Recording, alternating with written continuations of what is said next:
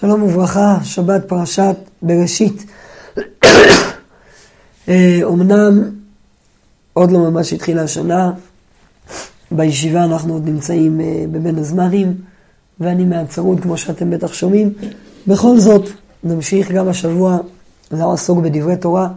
בעזרת השם נקדיש את השיעור השבוע לרפואת דניאל דבורה בת ציגל, שהשם ישלח לה רפואה שלמה ומהירה.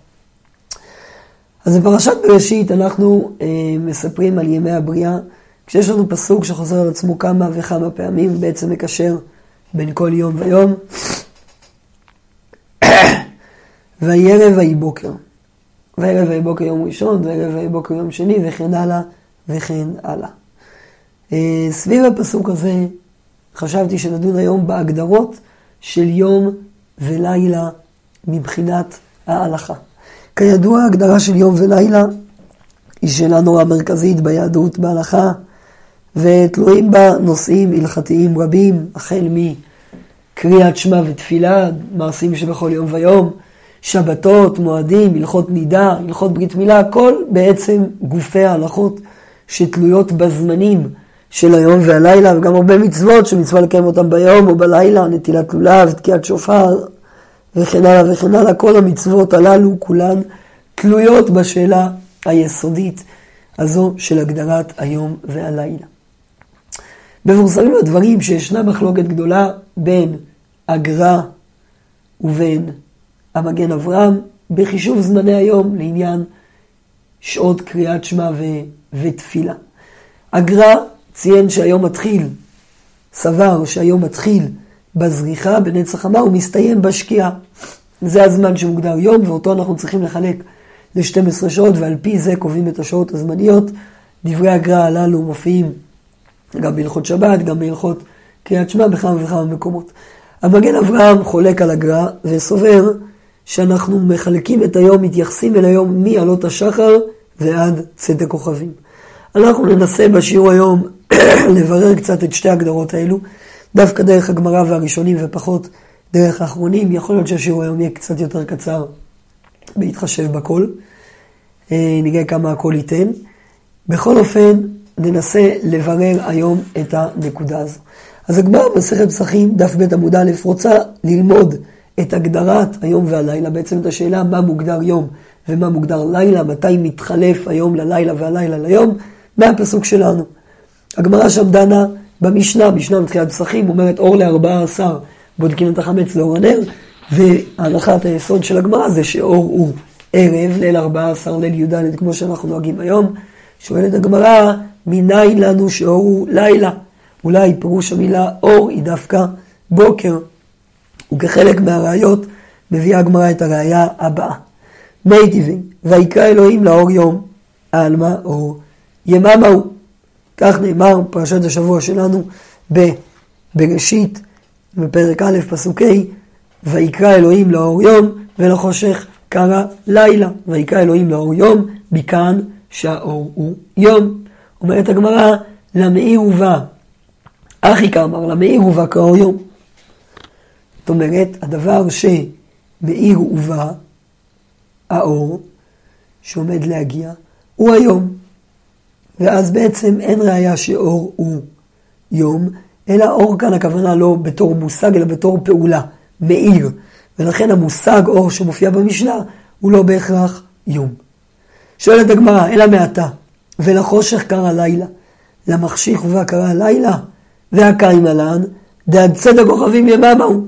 אומרת הגמרא, לפי זה המשך הפסוק, ולחושך קרא לילה, למחשיך ובא, הכוונה מאז שמתחיל החושך, אז אנחנו מבינים שכבר הגיע הלילה, אבל, אומרת הגמרא, קיים עלן דעת צדק כוכבים יממה הוא.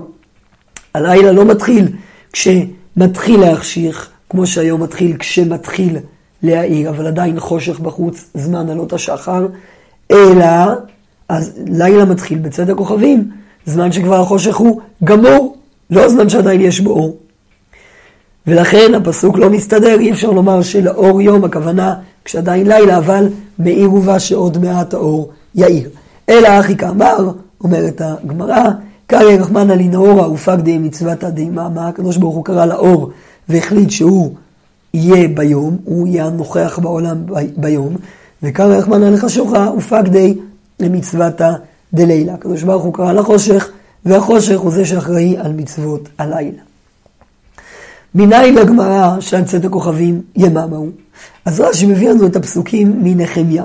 רש"י מציין כי נכתיב מעלות השחר ועל צאת הכוכבים דעזרא, הפסוק הזה נמצא בנחמיה בפרק ד', פסוק ט"ו, שם מתוארת העבודה, סדרי העבודה של שבי ציון כאשר הם בנו את בית המקדש, ואנחנו עושים במלאכה וחציים מחזיקים ברמחים מעלות השחר עד צאת הכוכבים.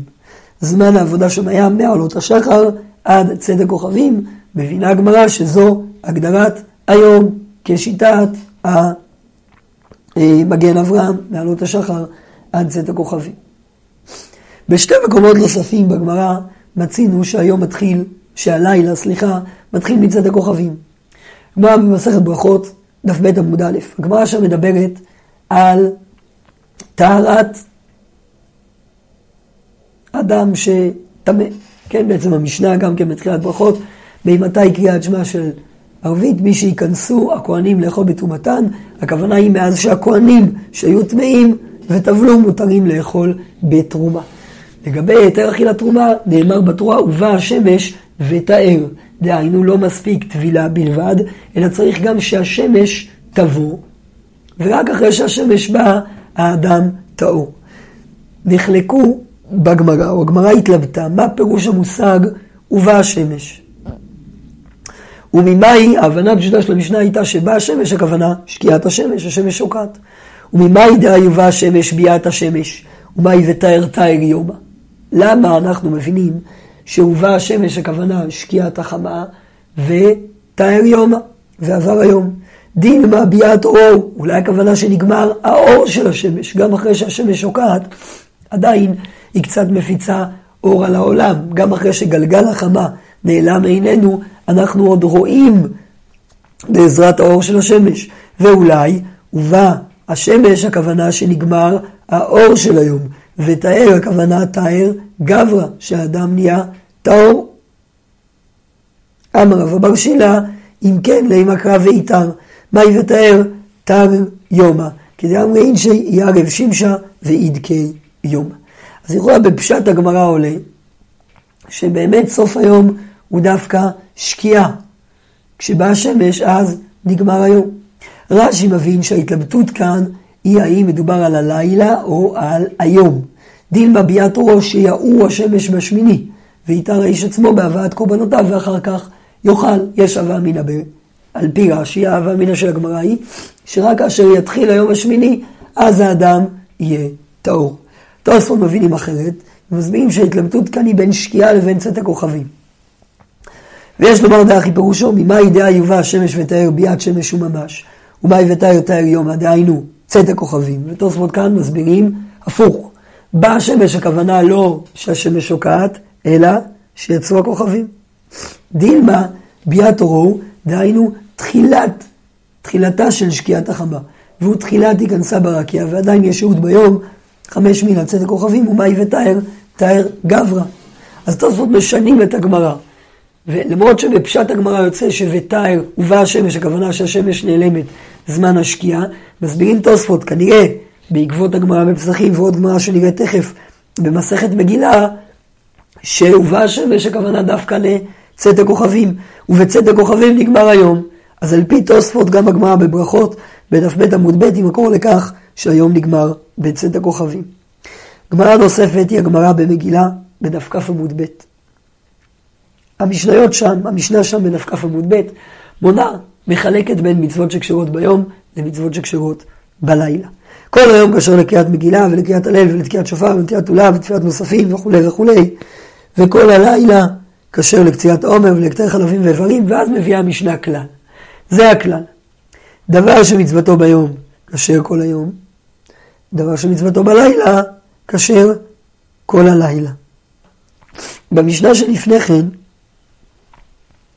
אומרת המשנה, בגמרא בדף כ עמוד א', שהגדרת היום והלילה הוא מעלות השחר ועד צאת הכוכבים.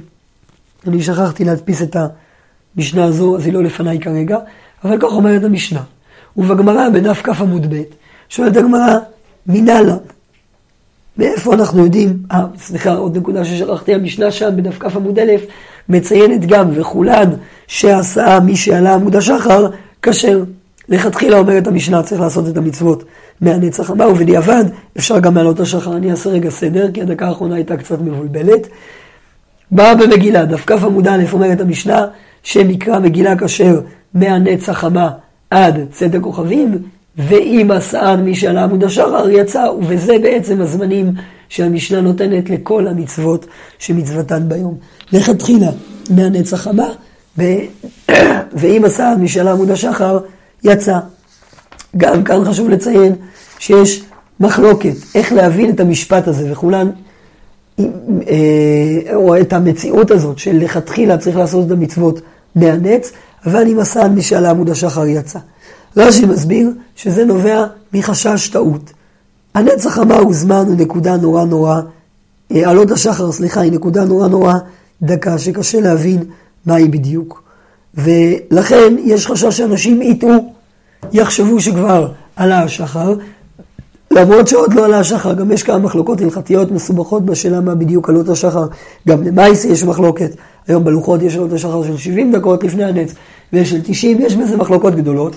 ולכן עדיף לקחת טווח ביטחון. הנצח הבא זה דבר שקל לראות אותו, הגדרה שלו יותר קלה. השמש יוצאת, נכון, אז יש מחלוקת תחילת יציאת השמש, סוף יציאת השמש, לא נראה, יש מחלוקות. אבל עדיין הדבר הזה הוא יותר מוגדר וברור, ולכן לכתחילה האדם צריך לקיים את המצוות מהנצח הבא. בדיעבד, גם כבר מעלות השחר זה כשר, וכל הספק כאן נובע מחשש טעות. במאירי, שם במגילה יש ניסוח שממנו משמע שיש כאן שתי רמות. לכתחילה המצוות צריכות להיעשות מהנצח הבא, ורק בדיעבד ניתן לקיימן בעלות השחר. אנחנו נתייחס אולי לדברי המאירי בהמשך. גם במאירי לא ברור שהוא חולק על רש"י, ולא ברור שיש כאן חילוק עקרוני מצד זמנים שונים של היום, ועוד נדבר על זה. בהמשך, בכל אופן, לגבי הקרבת הקורבנות בבית המקדש, קורבן התמיד בוודאי קרב בעלות השחר, ולא בהנצח המה, כמו שלמדנו במשניות במסכת תמיד, היה עכשיו בדף היומי, ששואלים את הצופה שם האם עלה עמוד השחר, והוא אומר אין, כן, ומי שעלה עמוד השחר, כבר אפשר להתחיל את עבודת היום בבית המקדש. אז גם במשנה במגילה יוצא שהלילה, זה מוסכם במשנה במגילה, מתחיל מצאת הכוכבים. שואלת הגמרא, מנע מילי, מאיפה אנחנו יודעים שמשל עמוד השחר זה כבר יום? אמר רבא, כמו בגמרא בפסחים, דאמר קרא ויקרא אלוהים לאור יום, כתוב בתורה, פרשת השבוע שלנו, פרשת בראשית, ויקרא אלוהים לאור יום, כשיש אור זה יום. אלא מעתה ולחושך קרא לילה, אותה קושייה של הגמרא בפסחים, ואז מביאה הגמרא בעצמה את הלימוד מעזרא. אלא אמר רבי זירא באח. ואנחנו עושים במלאכה, וחציים מחזיקים ברמחים, בעלות השחר הצד הכוכבים. ואומר ויהי לנו הלילה משמר ויום למלאכה, מה ואומר, וכי תימה משאלה עמוד השחר, לאו יממה, ומחי ערב שמשה, לילה ואינו מקדמי, ומחשכי תשמע, והיה לנו הלילה משמר והיום למלאכה. אז בעצם רבי זירא לומד מהפסוק בנחמיה בשני שלבים. ראשית כל, כתוב שאנחנו עושים מלאכה ומחזיקים ברמחים מעלות השחר ועד הכוכבים. זה תיאור של המציאות, מתי עם ישראל עבדו בעלות השחר עד צאת הכוכבים. אבל אז מביאים פסוק נוסף, והיה לנו הלילה משמר והיום למלאכה. בפסוק הזה מצוין שהזמן שבני ישראל עבדו בו היה יום. כי היינו יכולים לומר שאומנם בני ישראל עבדו מעלות השחר עד צאת, הכוכבים, אבל מי אמר שזה יום? אולי הם עבדו קצת לפנות בוקר וקצת לתוך הלילה. אומר הפסוק, והיה לנו הלילה משמר והיום לי מלאכה. כל הזמן שמוגדר יום הוא הזמן שעבדנו. ובעצם יוצא שהגדרת היום היא מעלות השחר ועד צאת הכוכבים, וההגדרה הזאת נלמדת מדברי קבלה מהפסוק בעזרא. אז ראינו עד כאן בעצם שיש שתי דרכים להגדיר את היום והלילה. דרך אחת שהיא המקובלת יותר בגמרות, היא מעלות השחר עד הכוכבים. הדרך הזו נלמדת מהפסוק בעזרא. הדרך השנייה שנציין אותה, אה, המגן אברהם, הגר"א, סליחה, רוב העולם פוסקים לפיה, ואולי היא גם עולה במשנה במגילה, שהיום מתחיל מהנץ החמה ונגמר בשקיעה. למעשה ככה אנחנו נוהגים, מכיוון שהמשנה במגילה אמרה לנו שצריך לכתחילה לקיים את המצוות מהנץ החמה. הסברנו לפי רש"י שיש חשש טעות לפני כן. ובשקיעה אנחנו כבר נכנסים לזמן שמוגדר כבין השמשות, שהוא ספק מן היום, ספק מן הלילה. הרידווה במסכת יומא, רידווה מפורסם, דף אה, אה, מ"ה נדמה לי, אומר שזה ספק שהוא ספק בעצם, זה לא רק שיש לנו התלבטות או חשש טעות, אלא הזמן הזה במהותו מוגדר כספק מן היום, ספק מן הלילה, ולכן למעשה אנחנו מקיימים את המצוות מהנץ ועד, ועד השקיעה.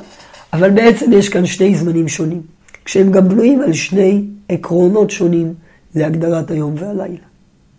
הזמן, הגדרת היום והלילה לפי עלות השחר וצאת הכוכבים, בעצם מתייחסת למצב האור. כשיש אור זה יום, כשאין אור זה לילה. עלות השחר זה התחלת האור, האור הראשון שמופיע בעולם. צד הכוכבים זה החושך המוחלט, עד כדי כך שכבר אפשר לראות כוכבים. וממילא, ההגדרה כאן היא מוגדרת לפי האור. לעומת זאת, ההגדרה של הנץ החמה ושקיעת החמה, הן לא מדברות על מצב התאורה בעולם, אלא על מצב השמש. האם השמש רואים אותה או לא רואים אותה. ובעצם הגדרת היום שם נעשית לפי גרמי השמיים, ולא לפי האור. שתי ההגדרות האלה נלמדות כבר בפסוקים בפרשת השבוע שלנו. בתחילת הפרשה, ביום הראשון, אומר ריבונו של עולם, אומרת התורה הקדושה, ויקרא אלוהים לאור יום ולחושך קרא לילה. האור הוא היום והחושך הוא הלילה. זה ביום הראשון, עוד לפני בריאת השמש והירח. ביום הרביעי נאמר, ויאמר אלוהים יהי מאורות בעיקי השמיים להבדיל בין היום ובין הלילה. ויהיו למאותות, לאותות ולמועדים, לימים ולשנים, להבדיל בין היום ובין הלילה. זה התפקיד של המאורות. אז מצד אחד ביום הראשון נראה שהגדרת היום היא לפי האור והחושך, לעומת זאת ביום הרביעי נראה שהגדרת היום היא דווקא על פי מאורות השמיים, הנץ ושקיעה. בירושלמי, במסכת ברכות פרק א' הלכה א', יש שאלה מוזרת, הגמרא מוזרה קצת. הגמרא במסכת שבת, דף ל"ג, מגדירה שה... את זמני הלילה לפי מספר הכוכבים. כשיש כוכב אחד זה בוודאי יום, שני כוכבים זה בין השמשות, שלושה כוכבים זה לילה. זה מה שנקרא צאת הכוכבים. בירושלמי שואל רבי חנין, רבי חנין חברון דרבנן באי, את אמר בערבית נראו שלושה כוכבים, אף על פי שהחמה נתונה באמצע הרקיע, לילה הוא? שואל רבי חנינא, מה קורה אם יש שלושה כוכבים, אבל עדיין יש אור, החמה נתונה באמצע הרקיע, ועדיין יש כוכבים. האם יכול להיות שזמן צאת הכוכבים יהיה יותר מוקדם מזמן השקיעה? הרי במציאות אנחנו יודעים שזה אפשרי, מסתכלים על השמיים, לפעמים ניתן לראות כמה כוכבים עוד לפני שהחמה לגמרי שוקעת. הרי הכוכבים נמצאים שם כל הזמן, השאלה אם רואים אותם או לא, זה רק פונקציה של אור וחושך, כמה הם מחזיקים אור מהשמש, כמה לא, וכולי וכולי. אז יוצא לכאורה לפי הירושלמי, שצדק כוכבים הוא בוודאי מוגדר לפי גרמי השמיים, רק לא לפי השמש, אלא לפי הכוכבים. אלא שהתוספות בכמה מקומות, גם בפסחים, גם במגילה, מסבירים שלא כל כוכב נחשב כוכב לעניין צדק כוכבים, אלא דווקא כוכבים כאלו שנראים רק בחושך. ובלשון התוספות, אין לנו פגיעים בצדק כוכבים, כדאמרתם לא כוכבים גדולים מנהיגים ביום, ולא כוכבים קטנים מנהיגים בלילה, אלא בינוניים. כך אומרת הגמרא בשבת, זאת אומרת, לא כל כוכב הוא כוכב לעניין צאת הכוכבים. רק כוכבים כאלו שצריך חושך בשביל לראות אותם. וממילא יוצא שצאת הכוכבים הוא רק סימן לכך שיש מספיק חושך. בשאלה הזאת חקר הקובץ שיעורים בפסחים שם, האם צאת הכוכבים זה סיבה או סימן? ובעברית, האם כאשר יוצאים הכוכבים, העובדה שיצאו את הכוכבים היא זו שמגדירה את הלילה. זאת אומרת, הכוכבים יוצרים את הלילה, הם מגדירים את הלילה. או שהכוכבים הם רק סימן לכמות החושך שנצרכת בשביל להגדיר לילה. כשרואים את הכוכבים, סימן שיש מספיק חושך עד כדי כך שאפשר לראות את הכוכבים, ומה שמגדיר את הלילה זה החושך. אומר הקוראת שיעורים, יש לזה גם נפקא מינה, זה בפסחים בסימן ב'. מה הנפקא מינה? יש הלכה בהלכות עדות, שעדים צריכים להעיד על כל העדות. על פי שניים עדים יקום דבר, דבר ולא חצי דבר. כך דורשת הגמרא בכמה מקומות. ואומרת הגמרא בתרא בדף נ"ו, ששני קטעי עדים שמעידים על שתי שערות של אישה מסוימת, שבעצם אישה צריכה שתי שערות בשביל להיחשב בבוגר, כבוגרת, אז זה חצי הדבר. למה? מסבירה הגמרא, כי השערות בעצמן הן הגדלות, הן מה שהופך את האישה להיות גדולה. השערות, זה לא רק סימן. אבל בחזקת ג' שנים, כשאדם יושב ג' שנים בקרקע, שם החזקה היא רק ראייה, היא סימן לזה שהקרקע שייכת לו, אז אפשר שעל כל שנה יהיה כת עדים אחרת. ואומר הכובד שיעורים, מה בעצם החילוק בין חזקה לבין שערות? שערות יוצרות את הגדלות של הקטנה. הם הדבר בעצמו. לעומת זאת חזקת ג' שנים היא לא הדבר, היא רק ראיה לכך שהייתה מכירה אמיתית בקרקע. וממילא נפקא מינה גם לענייננו. אם הכוכבים הם אלו שמגדירים את הלילה, אז הם הדבר בעצמו. אז אם יש שני עדים על כוכב אחד ושני עדים על כוכב אחר, אני לא יודע איך מביירים שזה לא אותו כוכב, אבל אם יש שתיקת על כל כוכב, יש כאן חצי דבר, ואין כאן עדות שעדיין לילה. אבל אם הכוכבים הם רק סימן לכך שיש מספיק חושך, אז נסתפק גם בכת עדים אחת על כל כוכב, ואין כאן בעיה של דבר ולא חצי דבר. מכיוון שיש כאן שני דברים שמרכיבים עניין אחד של חושך. כך טוען הכובד שיעורים. והוא מביא הוכחה שבאמת הכוכבים הם רק סימן לכמות החושך, ולא דבר שעומד בפני עצמו, הוכחה נפלאה, פלא גדול, גם מפרשת השבוע שלנו. אומר רב אלחון, הרי כתוב ויהי ויהי בוקר יום אחד, עוד לפני שנבראו השמש והירח והכוכבים. גם ביום הראשון, השני והשלישי כתוב ויהי ערב ויהי בוקר יום אחד. ואם הכוכבים הם מה שמכילים את הלילה, מאיך איתי זה שיהיה לילה לפני שיש כוכבים. לכן ברור שהכוכבים רק סימן ולא סיבה. אבל, לכאורה קשה, על רב אלחונן מהפסוקים, שבפסוק בספר בראשית, שקראנו לפני זה, כתוב בפירוש, ויאמר אלוהים יהי מאורות בעיקר השמיים, להבדיל בין היום ובין הלילה. כתוב שהמאורות הם מה שמגדיר את הלילה. אז אומר רב אלחונן, נכון, זה להבדיל, זה סימן, כמו שיש סימנים של חיות טהורות להבדיל בין הטמא ובין הטהור, כך יש סימנים מתי מתחיל האור ומתי יש מספיק חושך בשביל להגדיר את הזמן הזה כלילה. אבל לא הכוכבים בעצמם ולא השמש והירח הם אלו שמגדירים את היום. אני רוצה להציע הצעה שיש לה כמה תימוכים וכמה ראיות בשביל לגשר בין שני הזמנים האלו. קודם כל, חשוב לציין שאחרי שהבנו שכל זמן יש לו את הייחודיות שלו, יכול להיות שיש זמנים שונים לנושאים שונים.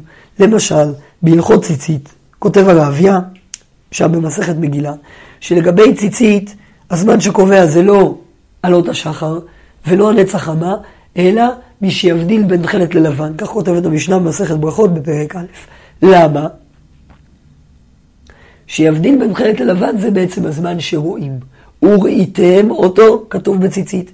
ציצית חייבים בה בזמן שניתן לראות. זמן שניתן לראות, זה לא קשור לזמן שאפשר לעשות מלאכה, ולא קשור לזמן של גרמי השמיים. דברים שקשורים בחיי האדם, מסתבר להגדיר אותם לפי עלות השחר וצד הכוכבים, שזה הזמן שראוי למלאכה, כמו שלמדנו בעזרה. ולכן, לגבי קריאת שמע, כתוב בשוכבך ובקומך, לפי מנהג העולם, לפי מנהג האנשים. והרמב"ם בהלכות קריאת שמע, בהלכה הראשונה כותב, פעמיים בכל יום קוראים קריאת שמע, בערב ובבוקר, בשעה שדרך בני אדם שוכבים, ובשעה שדרך... וזהו הלילה, ובשעה שדרך בני אדם עומדים, וזהו היום. היום והלילה מוגדרים לפי השכיבה והקימה לעניין קריאת שמע, כי זה מה שהגדירו הפסוקים. אבל, ובא השמש ותאר, שם מאוד מסתבר דווקא לומר לא כתוספות, שמה שמשמעותי הוא ביאת השמש, כי התורה תלתה את הטהרה בביאת השמש. אני רוצה להציע הצעה קצת מרחיקת לכת, יש לה כמה סימוכים וכמה ראיות, ואני אשמח לעוד, מי שימצא, שצריך לחלק בין שתי הגדרות שונות ליום ולילה. הגדרה אחת של יום ולילה היא הגדרה בתוך היממה. איזה זמן מ-24 שעות שמרכיבים יממה נגדיר אותו כיום, ואיזה זמן נגדיר אותו כלילה. דווקא מן לעשיית מצוות שתלויות ביום. כן? לקחתם לכם ביום הראשון ארבעת המינים, מצווה שנוהגת ביום. אז מה זה היום? איזה חלק מהיממה מוגדר כיום? זה הגדרה אחת של יום. אבל יש עוד נפקא מינה להגדרה של יום, והוא מתי מתחלף יום אחד ומתחיל יום חדש. יום לעניין התאריך, יום לעניין הימים בשבוע. מתי יום שני הופך ליום שלישי, מתי ב' בכסלו הופך לג' בכסלו וכן הלאה.